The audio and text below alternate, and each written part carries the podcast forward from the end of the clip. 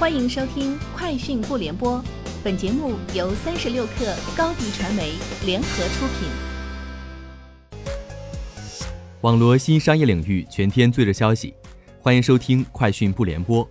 今天是二零二零年八月四号。淘宝特价版即将在近期正式推出短视频频道，这将是全球首个为工厂货打造的可视化频道级专区。从流出的测试图片来看。首批带货短视频以外贸转内销货品居多。胡润研究院今天发布了二零二零胡润全球独角兽榜，其中二零二零胡润全球独角兽活跃投资机构百强榜显示，红杉资本投资机构上榜数量为一百零九家，排名第一，其次是腾讯、软银、IDG 和高瓴资本，分别为五十二家、五十一家、四十一家和三十七家。三十六氪获悉，微信方面表示，微信搜一搜正在在灰度测试搜索结果里可以搜到视频号账号。此前上线的明星专区社交账号也增加了明星视频号的入口。此外，微信方面还表示，微信视频号助手正在内测，内测用户可以在 PC 端登录网站 channels 到微信到 qq.com 使用相关功能。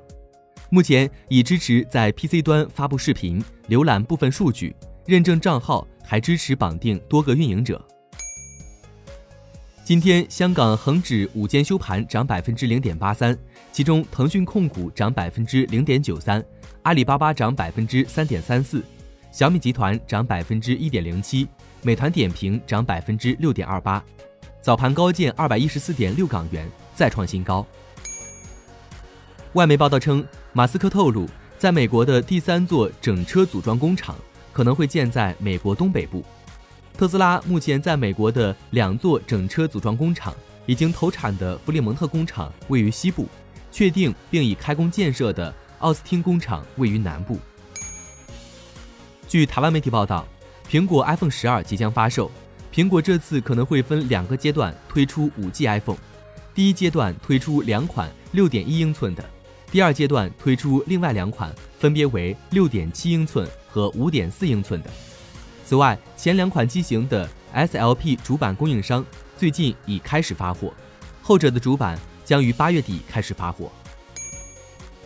微软的 Office 2016 for Mac 将于二零二零年十月十三号达到支持结束日期，在该日期之后，使用 Office 2016 for Mac 软件连接到 Office 三六五服务将不再支持。